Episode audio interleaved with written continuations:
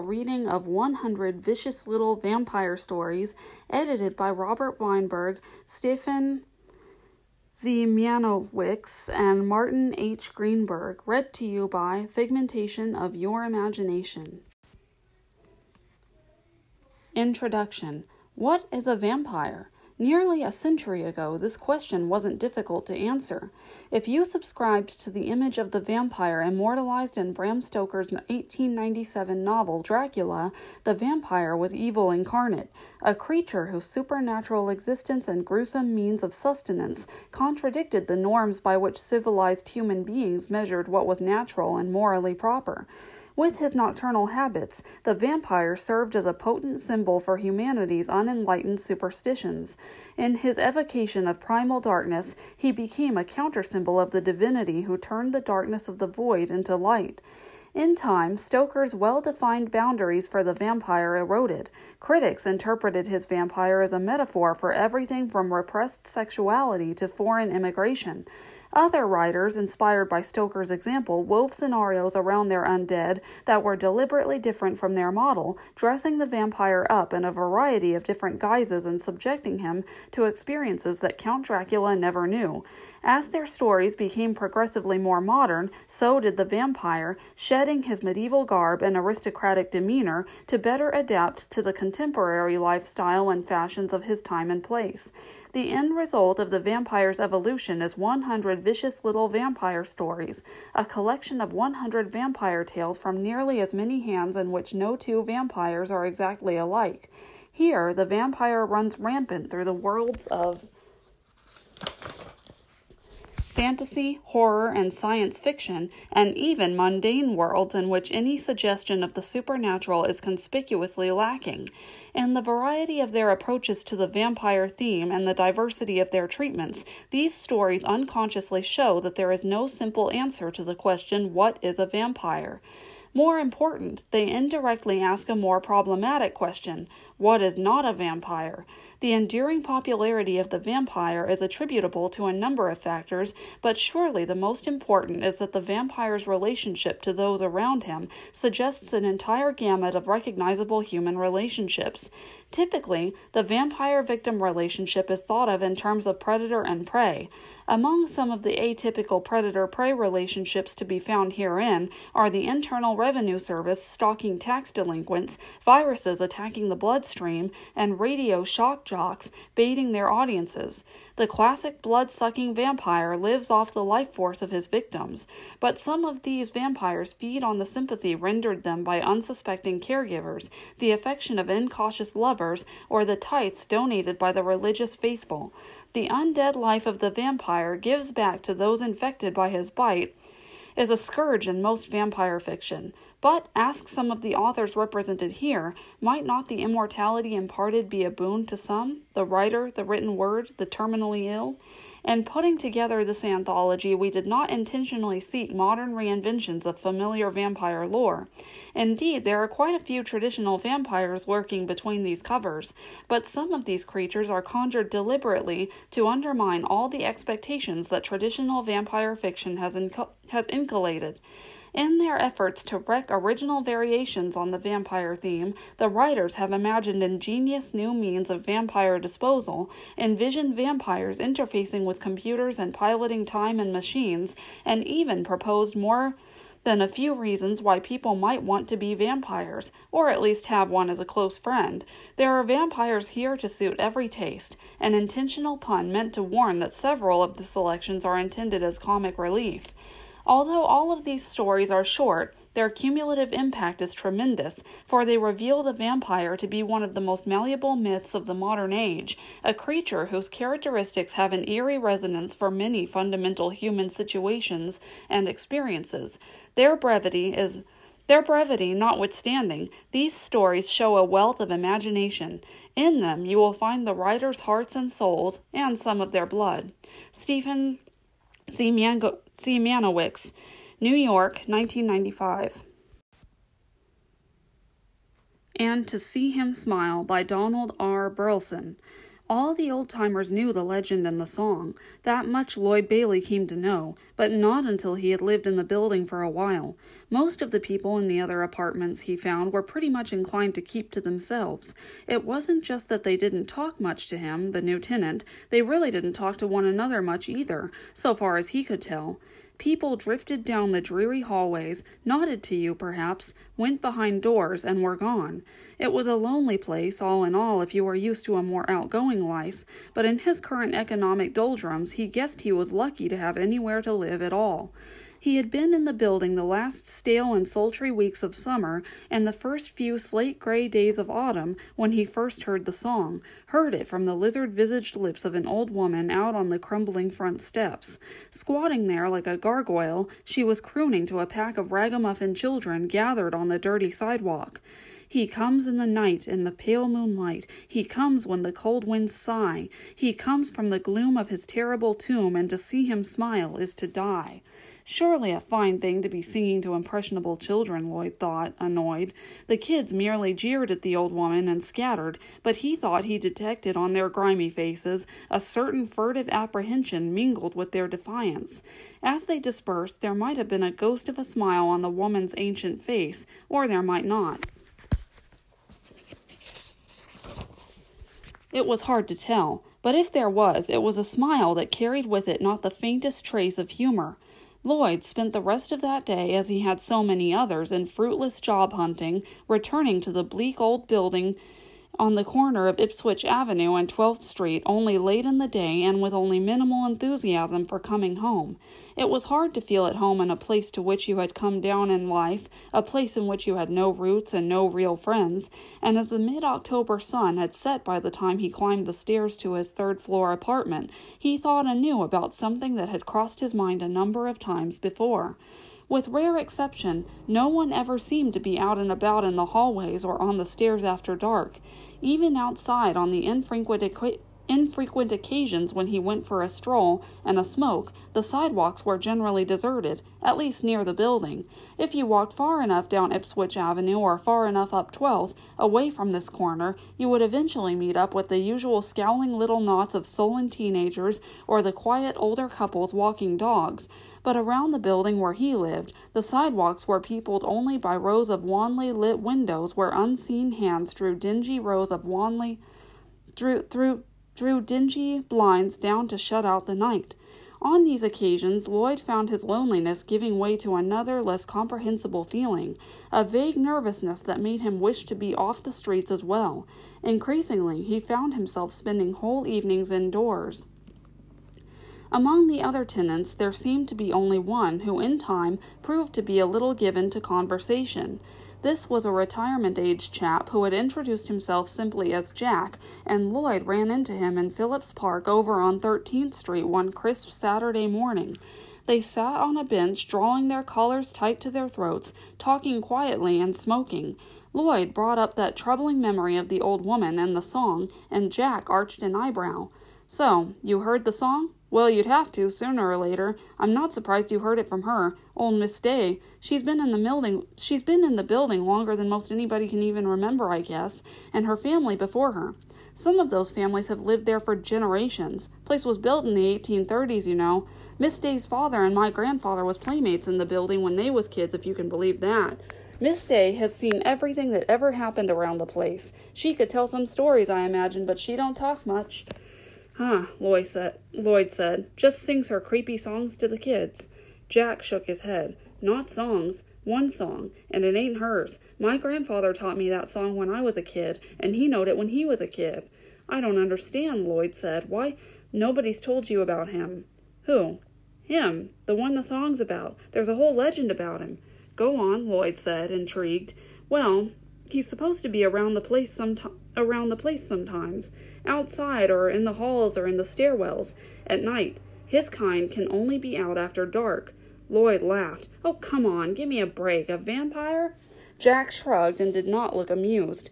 Call him what you want. Don't make no difference what you call him. There's them as seen him. My grandfather seen him. My mother seen him. I seen him once myself from a ways off.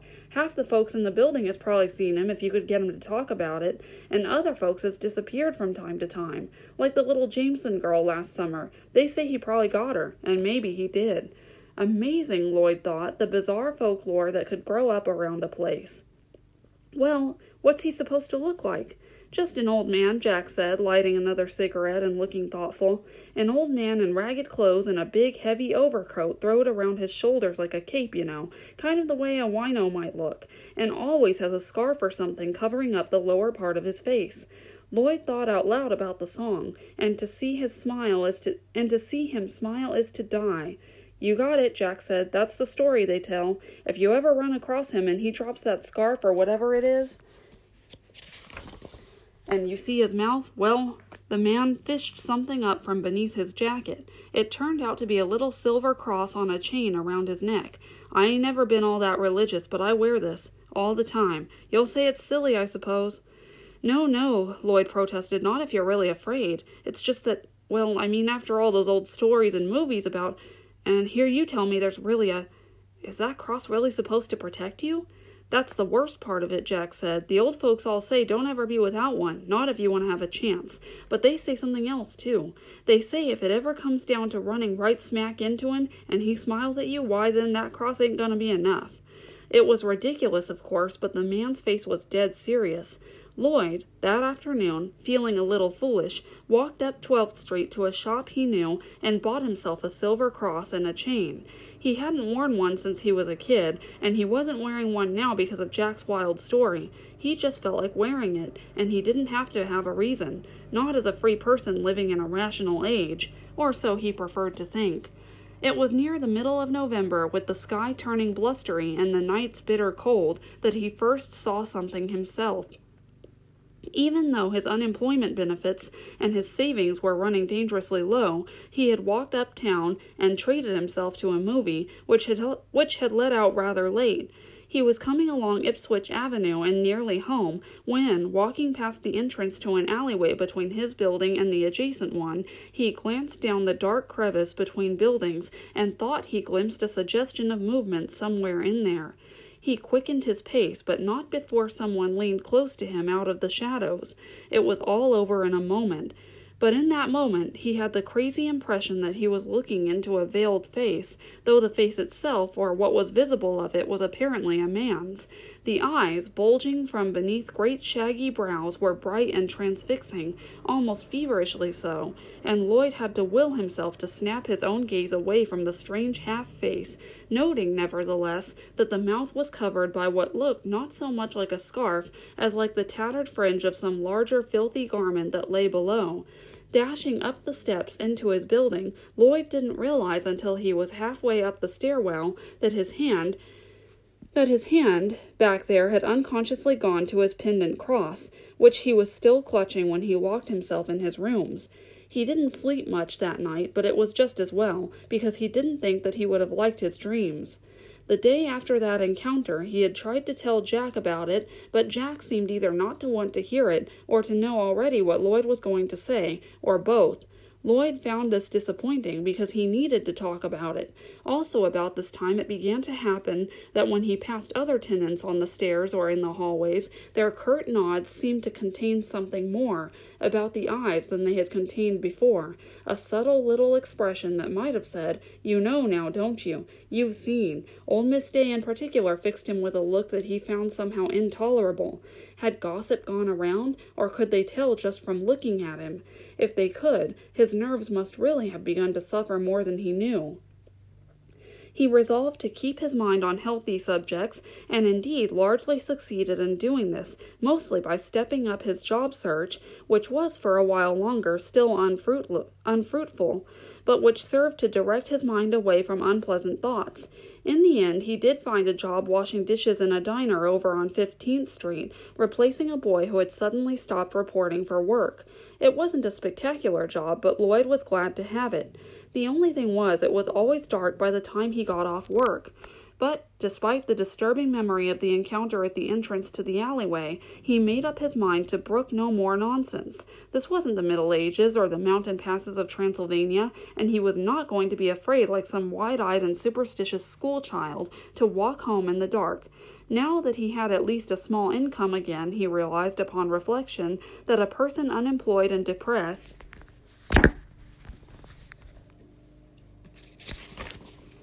and insecure could all too readily become credulous, foolishly imaginative, even downright gullible. He felt like telling that character Jack what he thought of his idiotic folk tales, except that he hadn't seen Jack around for a while. Anyway, just because the old timers were uptight about some loony derelict haunting the building, there was no reason to imagine crazy things. In short, it was good to get his composure back. He kept it for nearly a week. The first few walks home, past the alley opening, were uneventful. Fleeting impressions of movement within the maw of darkness between the buildings were surely nothing more than the late autumn wind twirling bits of paper rubbish. With the nearest street lamp half a block away, the light here was uncertain, but at least no febrile eyed wraith leaned to, leaned to him out of the shadows. On the night after the first light snowfall, in fact, the walk home along Ipswich Avenue was quite pleasant, with the clouds clearing away to unveil a gibbous moon that made the snow sparkle on the sidewalks and in the doorways where the rising wind silted it in gossamer drifts. And strolling past the alley, he felt emboldened even to go back and explore a bit. There was about an inch of snow on the ground, and even the fact that there were vague footprints in the snow around the alley entrance didn't particularly bother him. He followed them back some distance into the alley, where the moon rode just high enough over the brick walls to show him that the prints angled rightward to approach the shattered remains of a basement window dimly outlined in the shadows. He was sure that this was the sheltering place of some poor homeless wretch who might well have been living in the building's basement for years or he would have been sure or he would have been sure of it had the two yellow eyes that smoldered there looked more nearly human. Lloyd was back out at the alley entrance, down the sidewalk, and halfway up the steps to his building before he realized that he was running. He comes in the night in the pale moonlight, some corner of his mind intoned as he flung open the door and bolted inside and up the stairs. He was on the second floor landing before he looked back down the dusky throat of the stairwell. Was something moving down there? He comes when the cold winds sigh. Lloyd was bounding up the next flight of stairs, sprinting down the dimly lit hallway, and fumbling with his key in his door. He comes from the gloom of his terrible tomb. The key turned in the lock, thank God, and he was inside, slamming the door shut and locking it. His heart pounding, he leaned on the inside of the door and tried to get his wind back. When his breathing calmed, he listened with an ear against the door. Outside in the hall, everything was quiet. And then the singing began. As if in uncanny response to his own troubled thoughts, a chorus of lilting, mocking voices seemed to be crooning from somewhere down the hall, possibly from down in the stairwell. He comes, they sang, comes in the comes in the night, night in the in the pale moonlight, moonlight. The voices were deranged sounding, out of agreement with each other. Comes when when the comes when the cold, when the cold winds sigh. It was whiningly high pitched and ragged like a gaggle of children trying unsuccessfully to sing together. But whatever was going on, at least this was something one could confront, Lloyd reflected, somewhat relieved. It was a group of people, even if they were drunk or crazy. He unlocked his door and stepped out into the hall winds sigh. He comes from, comes from the, from the gloom. The voices were emanating from somewhere down the stairs. Gloom of his, of his terrible tomb, tomb. Lloyd snorted. He'd see about this. Stepping smartly back down the hall, he felt his annoyance grow. Hadn't he been through enough? He started down the stairs and stopped halfway down between floors. The voices were here all right, but only one figure stood on the shadowy stairs below him. Lloyd's hand went to his throat, fished under his collar, found the chain, the cross. For the figure standing below him was familiar. It had a heavy overcoat draped over its shoulders, and a swatch of cloth covered its face below the fiery eyes. Terrible tomb, the voices sang. How could there be so many of them? And to see, to see him, and to see him smile, they sang. The eyes appeared to wince slightly at the sight of the cross, but held their gaze upon him, and the gnarled hands went up and grasped the cloth and pulled it down and off. Lloyd's earlier impression had been right. The scarf was only the broad fringe of a kind of mantle or shroud that had covered most of the creature's front like some grotesque bib.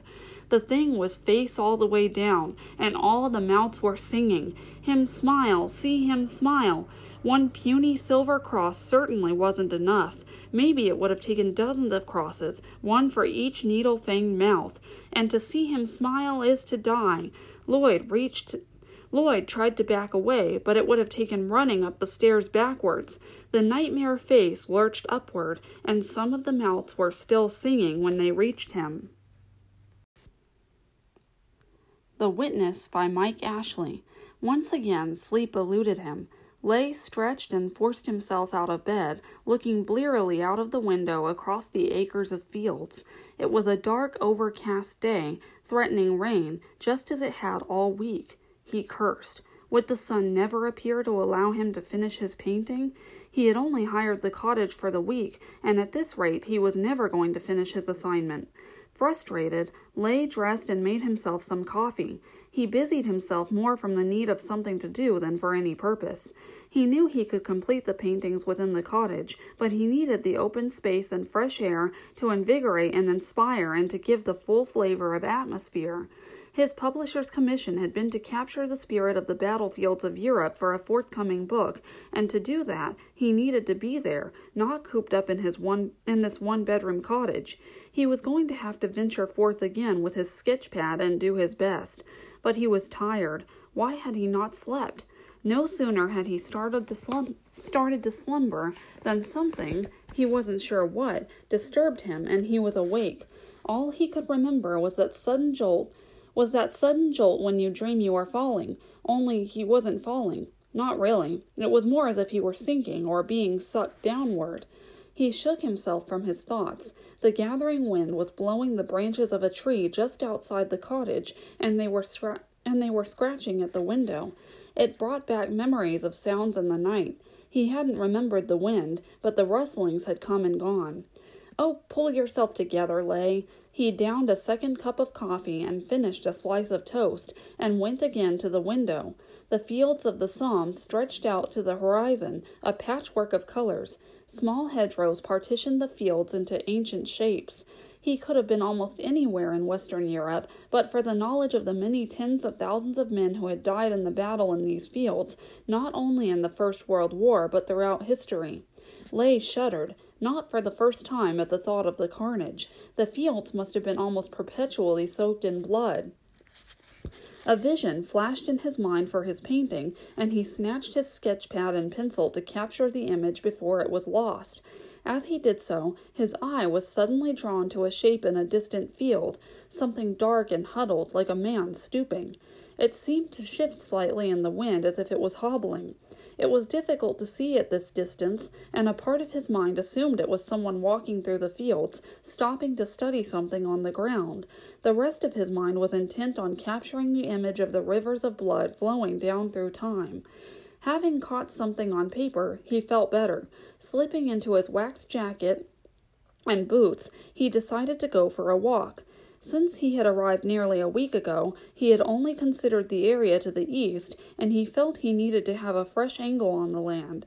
He had been to the visitors' center and local museum to study the history in detail, but he was more in need of the atmosphere and the real essence of the land. He wanted to get away from the modern day memorabilia and find the natural world. Once outside the cottage, he imme- once outside the cottage, he immediately felt better. Despite the lowering sky, it was light, the air was fresh, and the wind was not too cold. Leigh had his sketch pad and a hat tucked in his poacher's pocket with his usual array of drawing implements, so he felt suitably prepared. Maybe the rain would keep off and give him a chance to complete some additional rough sketches. The narrow road outside his cottage ran up a slight incline before falling away toward a shallow valley. As Leigh crested the rise, he stopped to look out across the fields. He remembered the photographs he had seen at the visitors' center of the anguished and haunted faces of the men caught in a second of time awaiting their fate. Looking out across the fields, he could almost hear the cries of dying amidst the thunder of battle. He knew little about the detail of the battles and felt it was not necessary. The author of the book was taking care of that. Leigh's assignment was to bring the real essence of those moments back into focus. Suddenly, a flock of crows rose from the field, and Leigh was taken aback by the impression of the souls of the dead parting from the battle. Before he knew it, pad and pencil were in hand, and he was lost in his art. It must have been five or ten minutes before he became aware of a further movement in the field. He squinted. He could see again that huddled shape, but now in a nearer field. Thinking of the time since he had first seen it, he was surprised it was still in view, but perhaps the person, like himself, was in no hurry and intent on taking in the atmosphere of the land. But then a change in the clouds lightened the scene, and he became aware that it was not a person, but a scarecrow, with the wind whipping its rags. Strange he hadn't noticed it before, but perhaps his thoughts had been elsewhere. He put his pad and pencil back in his pocket and continued along the road, down into the shallow defile where a small stream guttered under the road and on toward the next bend. An embankment and hedgerows temporarily obscured the field, but as Leigh turned the corner, a new scene opened to him, looking down toward a large wood. He knew from the map that a footpath led across from these trees to a ridge overlooking one of the main defenses of the war, where tens of thousands of soldiers had fallen in a futile offensive.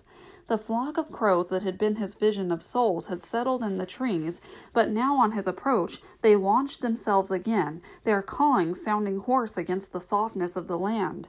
As Leigh neared the trees, the hedgerows fell away, and he was again exposed to the wind, which was now blowing stronger and had a slight chill to it. You wouldn't think it was May, he mused as he climbed over a stile into the field opposite the copse. As his feet touched the field, he felt almost a shock. It was as if the very soil had gripped him and pulled him toward it. It reminded him all too suddenly of his dream, or whatever it had been during the night. It lasted only a second, but in that moment Leigh felt a weariness spread through him, a lethargy that took longer than the moment to pass. It was with a heavy heart and a slow tread that he followed the path up a steep hill toward the ridge which he knew would overlook the River Somme. It was the river he now felt he needed to capture in his painting. Blood, the river of life amidst the Somme, a river of death for so many thousands over the centuries. The picture was becoming clearer in his mind, and he hastened to the crest of the hill. There was a sudden flapping sound, and he became aware of the scarecrow he had seen earlier. It was on the other side of a small hedge he was approaching. He couldn't help noticing how bloated it looked. The farmer, for whatever reason, had fashioned a full face out of an old plastic container, the kind Leigh had seen containing a liter or two of creosote or Stainer.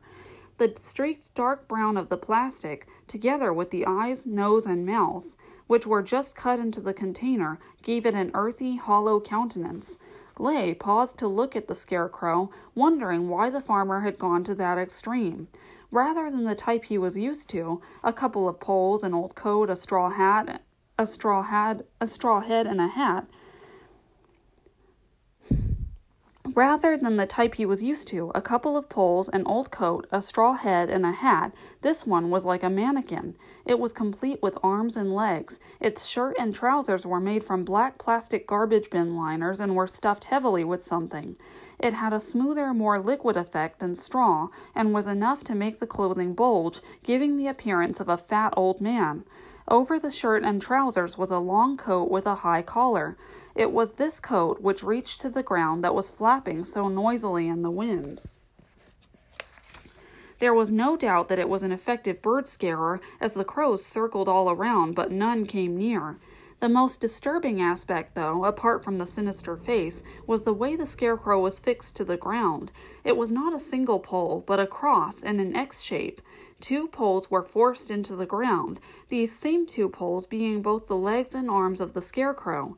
It gave the overriding impression of a man crucified, and as that thought entered Leigh's mind, so did another vision of the battlefields and death. The scarecrow became a symbol of death as it witnessed the carnage and destruction of the war.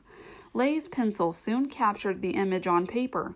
As he sketched, he looked again at the scarecrow and noticed how the poles darkened as they entered the ground. He presumed the farmer had treated the poles with some preservative, but he couldn't help thinking that the wood was staining upward as if it was drawing something out of the ground, something dark and brown. Leigh shivered at the imagery and finally forced his eyes away from the scarecrow. It was only a few more yards to the top of the hill and the view of the Somme, but he was feeling tired and sluggish, and it was all he could do to move his feet. They felt almost rooted to the spot.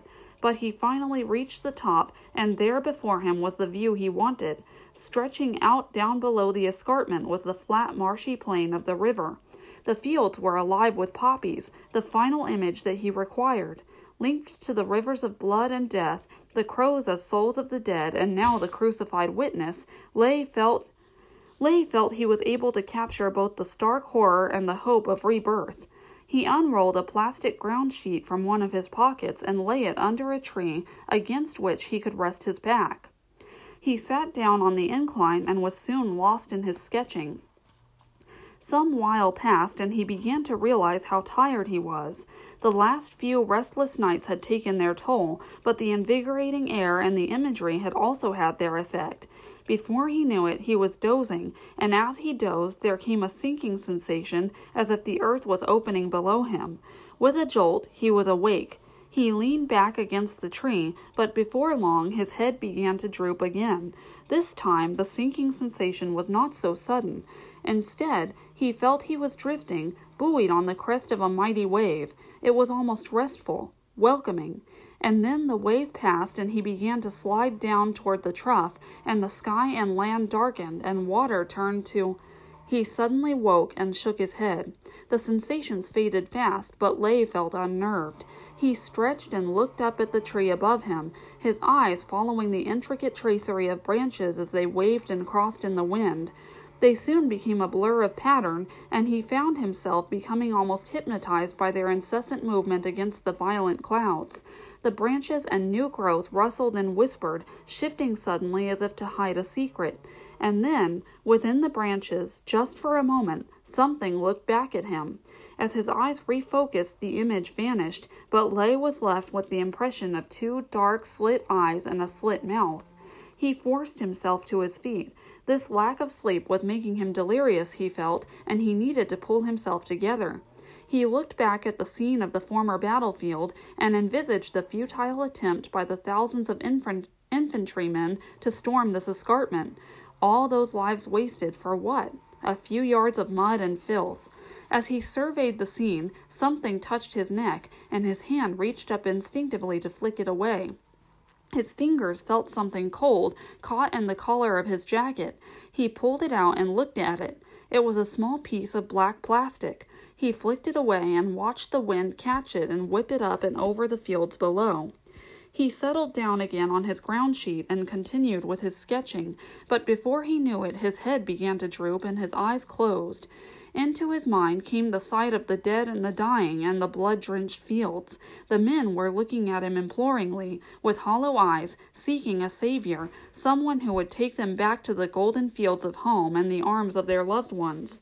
The men were calling to him in voiceless whispers. He began to feel himself slipping, soaking into the soil, but it was pleasing, welcoming. The land recognized him as a friend, a sympathetic soul that could release the pain. The soil was rippling like small waves rising about him, caressing his body. He shivered and woke again, looking about him for reassurance. The sky had darkened and rain looked imminent. He really ought to get back to the cottage. A warm soup and bread, and he'd soon be replenished and able to get on with his painting. But it was such an effort to move. Just a few moments more, and then perhaps he could take a short cut back across the field. He couldn't be much more than thirty minutes from the cottage. But sleep beckoned. Again his head drooped, his eyes closed. Again he was drawn into the earth, the warm, welcoming earth, where thousands of souls had rested before their flight. He could feel something tightening around his wrists and ankles and neck, and a rustling sound was in his head.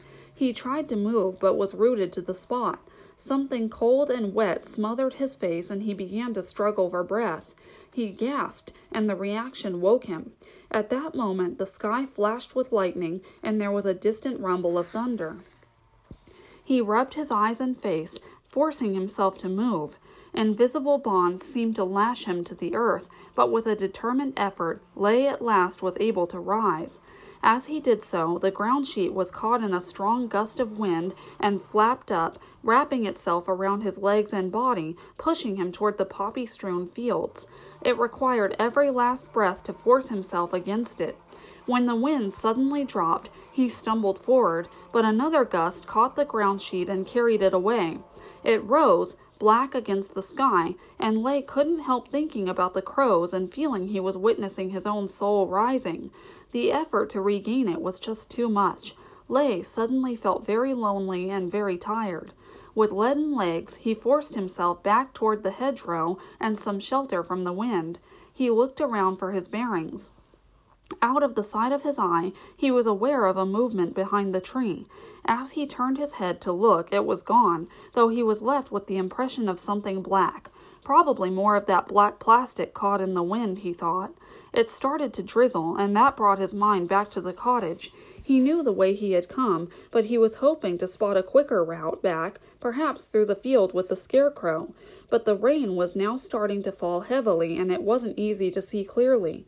He reached inside his coat for the hat in his poacher's pocket and touched something cold and wet. His hand jerked back in a natural reaction, and then he felt again. He unzipped his coat and looked inside the pocket. It was soaked by some dark liquid. In horror, he whipped out his pad, checking his sketches. They were okay, though the pad was stained brown around the edges. He started to put the pad away into one of his outer pockets, only to find this was soaked as well. He pulled out his hat, which was stained with the dark brown liquid. The puzzlement overrode any repulsion, as Lay first wondered whether he'd left his coat somewhere wet, or just what he had done. Then he began to think more about the liquid and what it was. It looked like the brown stain he had seen on the scarecrow's legs. In fact, it almost looked like blood after it had soaked into cloth. As the rain beat down, Lay felt compelled to put his hat on, though he felt a little queasy about it. He rationalized the liquid had come from the outhouses at the cottage where he had rummaged on the first day, and though this didn't convince him, he tried not to think any further. His prime concern was to get back to the cottage. He looked up right into the face of the scarecrow, and the shock made his heart thump. The evil slit eyes looked straight into Lay's, and the mouth grinned. The scarecrow's coat flapped noisily in the wind. Lay couldn't understand how he came to be standing by the scarecrow, as he had no recollection of crossing into the field. He stepped back, and the scarecrow stepped with him. A trick of the light? A sudden gust of wind? Lay had no idea, but it unnerved him. He stepped to one side and almost felt the eyes follow him. He looked away from the scarecrow for a moment to work out where to go, but the rain and wind were beating against his face and he couldn't be sure. The scarecrow's coat was flapping in the wind. Then it moved again. This time Lay was sure. No matter how much his, la- his rational mind told him it had not, his eyes told him it had. Lay turned and ran, but his feet sank into the earth, which the rain was rapidly turning to mud. His mind briefly captured a vision of the mud strewn battlefields of the Somme, the soldiers up to their ankles in water in the trenches. Then the flapping of the scarecrow's coat reminded Lay how close it was, and he struggled again to move to his feet. But with each step he was getting deeper and deeper in mud. He was drained of all energy and could not move. It was then, in a dreadful vision, that Lay saw his ground sheet again, rising on the wind and flapping toward him. A flock of crows, frightened by the sight, took cawing into the air, their wings turning the sky to black. Like a twisting wraith, the sheet curled in the air, alive with the storm. Rooted to the ground, hypnotized by the sight, Lay heard a skelch in the mud behind him. Before he could turn his head, the flapping coat of the scarecrow closed over him. He was aware of a damp, oily smell and a wetness around his neck. Then He was struck by the full force of his ground sheet as it wrapped around him, bonding him to the scarecrow. Its arms became his arms, its legs his legs, and with that came a sudden surge of strength from the soil. The blood of centuries bubbled from the ground, and Lay heard the screams of armies in his head. The whole agony of war paralyzed his brain, and the sense of anguish and futility permeated his veins. His body relived a thousand dying moments, and then all went quiet. The wind dropped. The rain ceased. The clouds began to part, allowing a watery sun to cast a wan light across the mud streaked fields. A lone scarecrow, fatter now than ever, bowed its head from the light and waited. Conversion by Ramsey Campbell. You're inside of home when you know something's wrong. Moonlight shivers gently on the stream beyond the cottage, and trees stand around you like intricate spikes of the darkness mounting within the forest. The cottage is dark, but it isn't that. You emerge into the glade, trying to sense what's troubling you. You know you shouldn't have stayed out so late talking to your friend.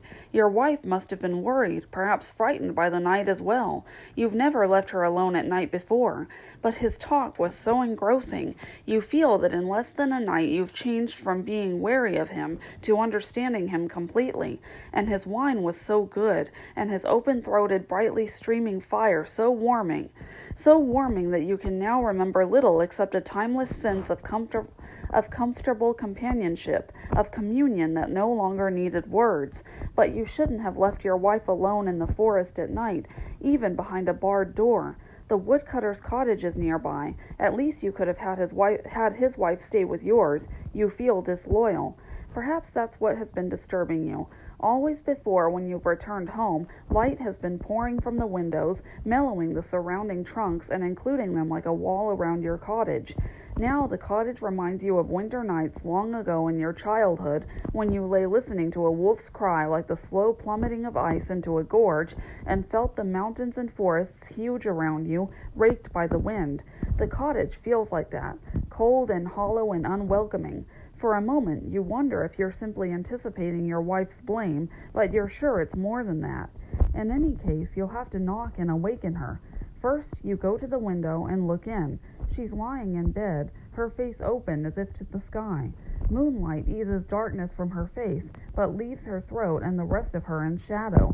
Tears have gathered in her eyes, sparkling. No doubt she has been crying in memory of her sister, a sketch of whom gazes across the bedroom gazes across the bed from beside a glass of water. As you look in, you're reminded of your childhood fancy that angels watched over you at night, not at the end of the bed, but outside the window. For a second, you feel like your wife's angel, but as you gaze in, discomfort grows in your throat and stomach. You remember how your fancy somehow turned into a terror of glimpsing a white face peering in. You draw back quickly in case you should frighten her. But you have to knock. You don't understand why you've been delaying. You stride to the door and your fist halts in midair as if impaled by lightning. Suddenly, the vague threats and unease you've been feeling seem to rush together and gather on the other side of the door. You know that beyond the door something is waiting for you, ready to pounce. You feel as if terror has pinned you through your stomach, helpless. You're almost ready to flee into the woods, to free yourself from the skewer of your panic. Sweat pricks you like red hot ash scattered on your skin, but you can't leave your wife in there with it, whatever nightmare it is, rising out of the tales you've heard told of the forest. You force yourself to be still, if not calm, and listen for some hint of what it might be. All you can hear is the slow, sleepy breathing of the wind in the trees. Your panic rises, for you can feel it beyond the door, perfectly poised and waiting easily for you to betray yourself. You hurry back to the window, but it's impossible for you to squeeze yourself in far enough to make out anything within the door. This time, a stench rises from the rises from the room to meet you, trickling into your nostrils. It's so thickly unpleasant that you refuse to think what it might resemble. You edge back, terrified now of awakening your wife, for it can only be her immo- her immobility that's protecting her from whatever's in the room. But you can't coax yourself back to the door. You've allowed your panic to spread out from it, warding you farther from the cottage. Your mind fills with your wife, lying unaware of her plight. Furious with yourself, you compel your body forward against the gale of your panic. You reach the door and struggle to touch it. If you can't do that, you tell yourself you're a coward, a soft, scrabbling thing afraid of the light. Your hand presses against the door as if proving itself against a live coal, and the door swings inward. You should have realized that your foe might have entered the cottage through the doorway. You flinch back instinctively, but as the swift fear fades, the panic seeps back. You can feel it hanging like a spider just inside the doorway, waiting for you to pass beneath. A huge, heavy black spider, ready to plump on your face. You try to shake your panic out of you with the knowledge that it's probably nothing like that, that you're giving in to fancy. But whatever it is, it's oozing a stench that claws its way into your throat and begins to squeeze out your stomach. You fall back, weakened and baffled. Then you see the rake. It's resting against the corner of the cottage where you left it after trying to clear a space for a garden. You carry it to the door, thinking, it could be more than a weapon, even though you don't know what you're fighting. If your wife doesn't awaken and draw its attention to her, if your foe isn't intelligent enough to see what you're planning, if your absolute conviction of where it's lurking above the door isn't false, you almost throw away the rake, but you can't bear the sense of your wife's peril any longer. You inch the door open. You're sure you have only one chance. You reach stealthily into the space above the door with the teeth of the rake. Then you grind them into your prey and drag it out into the open. It's a dark, tangled mass, but you hurl it away into the forest without looking closer, for some of it has fallen into the doorway and lies dimly there, its stench welling up. You pin it with the teeth and fling it into the trees. Then you realize there's more, hanging and skulking around the side of the door frame. You grab it with the rake and hurl it against a trunk. Then you let your breath roar out. You're weak and dizzy, but you stagger through the doorway. There are smears of the thing around the frame, and you sway back, retching. You close your mouth and nostrils, and you're past. Safe. You lean on the rake and gaze down at your wife. There's a faint stench clinging to the rake, and you push it away from you, against the wall. She's still asleep, no doubt, because you were mourning her sister all last night. Your memory's blurring. You must be exhausted too, because you can remember you can remember hardly anything before the battle you've just fought. You're simply grateful that no harm has befallen her. If she'd come with you to visit your friend, none of this would have happened. You hope you can recapture the sense of communion you had with him to pass on to your wife. Through your blurring consciousness, you feel an enormous yearning for her. Then you jerk alert, for there's still something in the room. You glance about wildly and see beneath the window more of what you destroyed, lying like a tattered snake. You manage to scoop it up into one piece this time, and you throw the rake out with it. Then you turn back to your wife. You've disturbed her. Disturbed her. She has moved in her sleep, and fear advances on you from the bed like a spreading stain pumped out by a heart, because now you can see what's nestling at her throat. You don't know what it is. Your terror blurs it and crowds out your memories until it looks like nothing you've ever seen. It rests in the hollow of her throat like a dormant bat, and indeed it seems to have stubby, protruding wings. Its shape expands within your head until it is a slow explosion of pure hostility, growing and erasing you. You turn away, blinded. It's far worse than what you threw into the forest. Even then, if you hadn't been fighting for your for your wife, you would have been paralyzed by superstition. Now you can hardly turn your head back to look. The stain of the thing is crawling over your wife, blotting out her face and all your sense of her. But you open your eyes in agonized slit and see it crouched in her throat as if it lives there. Your rage floods up and you start forward. But even with your eyes closed, you can't gain on it because a great cold, inhuman power closes about you, crushing you like a moth in a fist. You mustn't cry out, because if your wife awakens, it may turn on her. But the struggle crushes a wordless roar from you, and you hear her awake. Your seared eyes make out her face, dimmed by the force of the thing at her neck. Perhaps her gathered tears are dislodged, or perhaps these are new, wrung out by the terror in her eyes. Your head is a shell full of fire, your eyes feel as though turning to ash, but you battle forward. Then you realize she's shrinking back. She isn't terrified of the thing at her throat at all. She's terrified of you. She's completely in its power. You're still straining against the force, wondering whether it must divert some of its power from you in order to control her when she grabs the glass from beside the bed. For a moment, you can't imagine what she wants with a glass of water, but it isn't water. It's vitriol, and she throws it in your face. Your face bursts into pain. Howling, you rush to the mirror. You're still searching for yourself in a mirror when the woodcutter appears in the doorway, grim faced.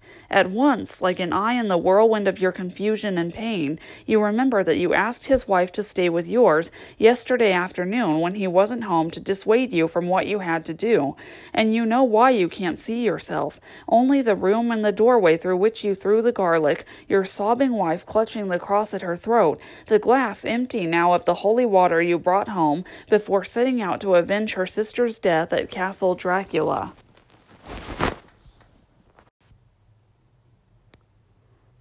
Apotropaics Norman, by Norman Partridge.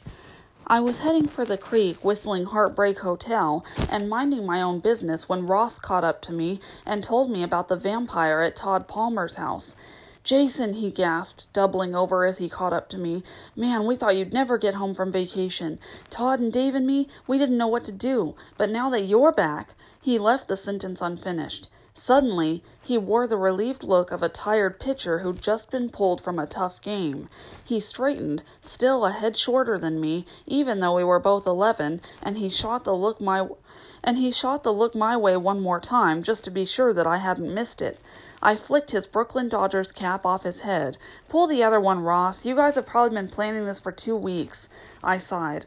Come on, Bela Lugosi and Corn Country, is that the best you can do? Isn't it bad enough that my folks dragged me through 22 states in 14 days, and man, all I've got to show for it is this chintzy knife from y'all's, from Yosemite.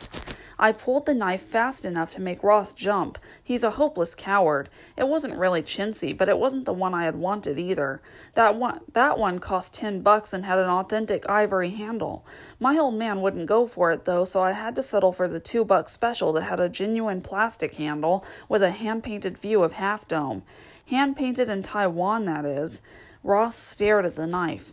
No, he did more than stare. His gaze was riveted on the shiny blade. Oh man, he said, this is scary. I mean, you buying a knife? It's like you're psychic or something. I swear to God it is. What are you talking about? Come on and I'll show you. Ross scooped up his cap and we walked the short distance to Palmer's cornfield.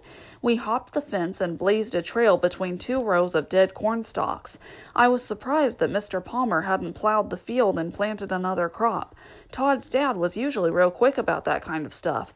My dad always said that Mr. Palmer was a hard man, a man who didn't brook nonsense. That was the way Todd's dad managed his farm, pushing its crop potential to the limit, and my dad seemed to think that it, and my dad seemed to think that was the way Mr. Palmer handled his kids, too.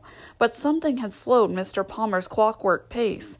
Maybe for once he hadn't had time, or maybe he'd wanted a vacation of his own, or maybe. Maybe anything. Who knows why things happen? I mean, really. People say things, they do things, but whoever knows why, really? Ross pushed between two tall stalks that crackled like ancient parchment. I followed. We cut through a couple more rows and came to the center of the field, and there it was, a naked mound of dirt, dark clods dried gray and hard in the hot sun. A grave, I thought, shivering.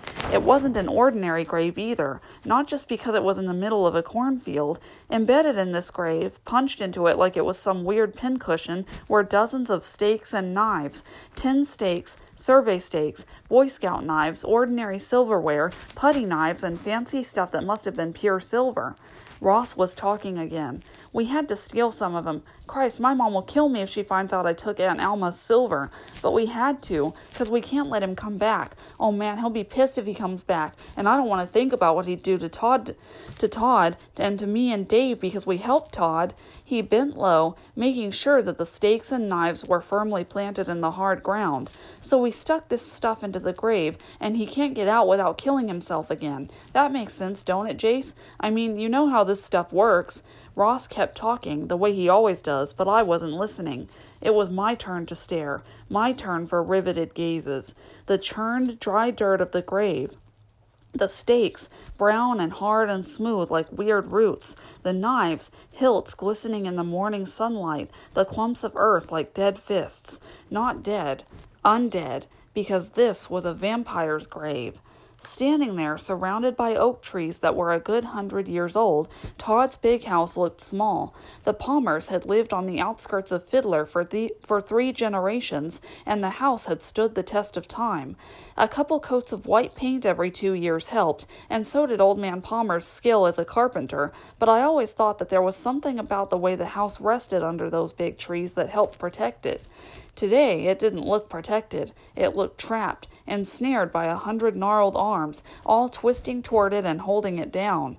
Todd answered our knock. He didn't look right. There was a deep green bruise on his jaw, and his eyes were red, and it didn't take a rocket scientist to figure out that he'd been crying. Ross opened his trap and started to whisper too loudly, and Todd held a finger to his lips. My folks are gone, Todd said. They headed down to see Grandma in Earlimart. They don't think she's going to make it this time, and she won't go back to the hospital. Sis is upstairs sleeping again. That's all she does lately. He opened the screen door. Come in, but be quiet. We followed Todd through the living room. It was stark, like a room where no one lived at all. No TV, no hi fi, no coffee table, certainly no magazines or flowers. Just a worn rocker, a few chairs so stiff that even the doilies on their arms seemed out of place, and a big wrought iron cross hanging over the fireplace. A cross that a hard man would appreciate, I thought, and then I felt kind of weird because it was a thought my dad would have. Anyway, Todd moved down the hallway, his right shoulder rubbing the flowery wallpaper. He came to a little table by the staircase and picked up the telephone. He didn't have to dial. It was a party line, and Dave's mom was in the middle of a call. I hate to interrupt, Mrs. Sanchez, Todd said, his voice quiet but firm. Can I talk to Dave? It's kind of important. Mrs. Sanchez must have agreed because Todd didn't say anything else. In a town like Fiddler, where everybody thinks they know everybody else's business, a kid with a dying grandma can get away with anything. We stood in the quiet hallway waiting for Dave to come to the phone. I stepped to the foot of the staircase. A doorway stood open on the landing above. I saw a bed and someone's arm dangling over the side. The person in the bed rolled over just as I started up the stairs, and I saw long blonde hair and a white nightgown dipping low over a white shoulder. Janet Palmer, Todd's sister. Her eyes caught mine, but it was like they weren't quite focused. Dave, she whispered, is that you? I'm sorry, Dave, I'm so sorry.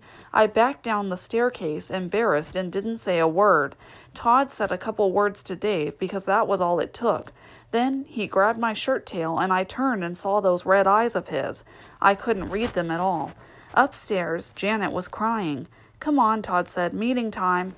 We sat under Todd's front porch. The air was still and cool. There was enough room for kids to sit comfortably, but not enough room for adults, so it was the perfect place to go when we didn't want to be bothered. Tell us what to do, Jace, Ross said. Tell us if we done right. I mean, you know about this stuff. You read all those monster magazines and see all those movies. Yeah, I nodded. You've said that about a jillion times today. Dave laughed twirled his drumsticks, and did a little drum roll on the rubber pad the band teacher had given him so he could practice over the summer. His folks weren't too well off, and he couldn't afford a snare drum, let alone the fancy set he wanted. Dave carried the practice pad with him everywhere. He put up with concert band, but he really wanted to rock and roll. He said he was going to get out of Fiddler and tour with Ritchie Valens or something like that. Dave was the coolest kid I knew, the leader of our group, and I felt like he was about five years ahead of us in almost everything. Girls liked him, and he didn't put on a show with them or pretend that he minded their attention. So, who's going to tell me what's going on? I asked. Ross started blabbing again, and I cut him off with a hard glance. Todd didn't look like he was up to talking. Dave shrugged and started in, setting his drumsticks aside. I guess I was the first one to figure out what was going on, he sighed. But I don't really want to talk about it. It was hard enough to tell Todd the first time, and to do it again. You gotta tell, Ross put in, and then he buttoned up before anyone could punch him.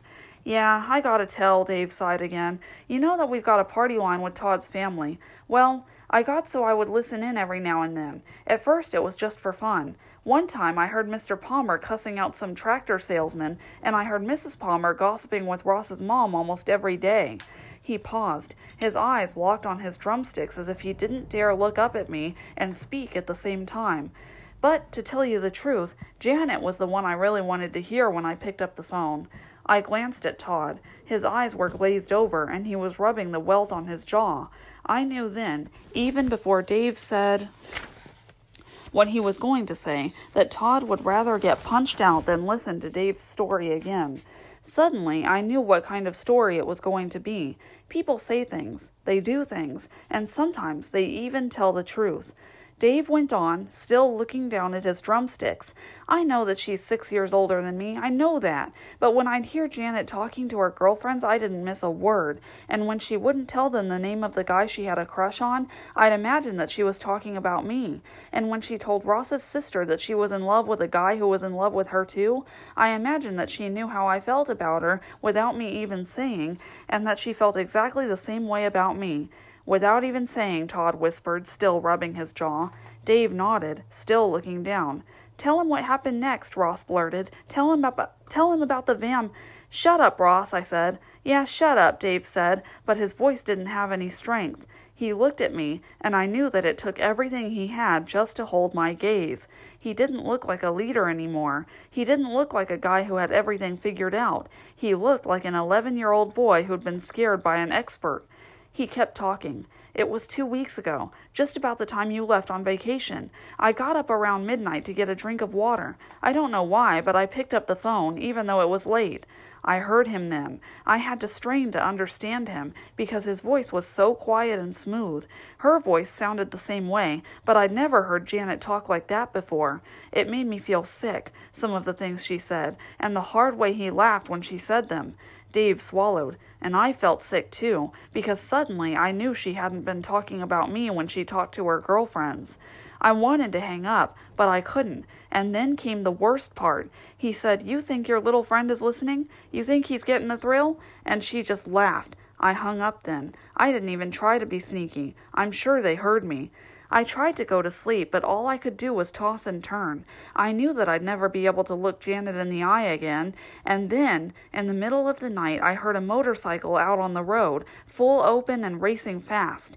I got out of bed and ran to the window, just in time to see that Jan- to see Janet riding with him, her arms wrapped around his chest, her fingers digging into his leather jacket, her blonde hair blowing in the wind. They headed up the road, toward wherever he was from, I guess, and they came back about an hour before dawn. That should have been the end of it. Even then, I thought it was spooky that they knew I was listening to them that night. I mean, I knew it was weird. Too weird. Dave's voice quavered with shame, but I couldn't stop listening. I heard them every night, the things they said. Some of them said to me, because they knew I was listening, and I heard the motorcycle roaring out on the road, coming and going, night after night.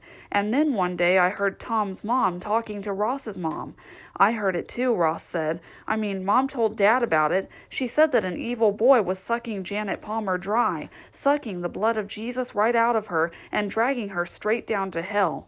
Your mom is pretty wild with the fire and brimstone bit, I said. She said worse stuff about me, I'll bet. No way, Ross said. She was serious. She knew that this guy was a vampire. She knew it, but she was afraid to say the word.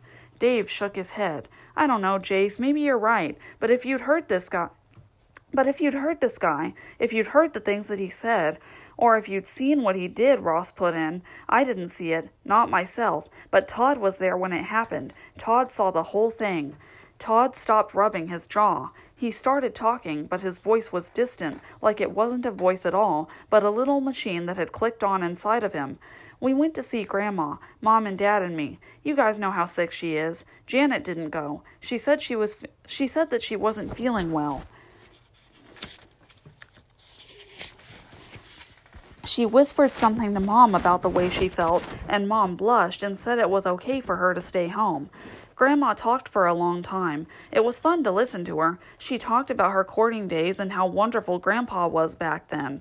It was like she wasn't sick at all. She fell asleep with a smile on her face. We got home late. Dad saw the motorcycle parked by the barn. He stopped the car at the end of the driveway, got out, and started for the house. He was walking fast, but he didn't run. Mom just sat there in the front seat, not moving at all. I sat in the back, staring at her hair. It was all neat in a bun, and it didn't move either. It was like she was a dummy or something. I remember thinking that. Todd lay back and closed his eyes. Maybe it helped him remember, or maybe he wanted to hide from us. He said, I heard Janet scream, and I scrambled out of the car. Mom was yelling at me, but I didn't stop running. I banged through the screen door, and the screaming was really loud, like it was bottled up in the house. I almost stopped running when I got to the foot of the stairs, but it was too late. I took them three at a time, and then I was in Janet's room. She was in the corner, all twisted up like she wanted to hide. She didn't have any clothes on, and I saw the bruises on her neck where he'd and there were bruises on her boobs, too. He sobbed, and then I saw the blood. I saw where she was, bleeding. It was on her legs, and, and Todd was crying now, and there was no stopping his tears, and there was blood on the sheets. Dad pinned the vampire to the floor with his knees, straddling him. The guy, the, the thing, it was real white. Its arms and legs were long and skinny like it was a big spider. Dad had the wrought iron cross in his hands, and he bashed, and he hit the thing again and again, and the guy, the vampire, was twitching, and Janet was crying, and its arms and legs were twitching, and, and the cross, it, it worked, and Dave's hand dropped into to- dropped onto Todd's shoulder. Todd stopped talking, but he couldn't stop sobbing. That was what happened, Dave said. Todd's dad sent him to bed, hit him hard when Todd tried to go back to Janet's room. He told jo- he told Todd that the guy was okay, that he'd only beat him up so he wouldn't come back and hurt Janet again. But Todd knew that wasn't true. He could see the cornfield from his bedroom window, and he saw his father go out there that night and dig a grave. But Mr. Palmer didn't put a stake in the vampire's heart, Ross said. At least we don't think so. That's why we put the knives and stakes in the grave, 'cause Todd saw Janet. He saw that blood. He knew what really happened. It really happened, I said. Everything you told me. It really happened. They nodded. No one said anything for a time. Then Ross started in again. Again. It's just like they said. It's true. Every word. I mean, the vampire only came at night. On the phone, he knew that Dave was listening. They can read minds, right? And the things it said to Janet and the things it made her say, they can hypnotize people, you know, make them say or do anything. And the blood. Todd saw the blood. Ross hugged himself, rocking back and forth. It's scary. I mean, I found where Todd's dad hid the vampire's motorcycle. It's down by the creek. It's black. It's all busted up now, but it doesn't have any mirrors, and I bet it never did. Understand? It doesn't have any mirrors. He was rocking like crazy now. I don't think the vampire can come back. We did the right thing, didn't we, Jace? It can't come back, can it? I shook my head. Dave's drumsticks thrummed gently on the practice pad, but he couldn't find a beat. It's hard, he said, and he almost sounded like Ross. It's hard to know what we should do next. I looked at them, and I was with them, and I wanted to help them.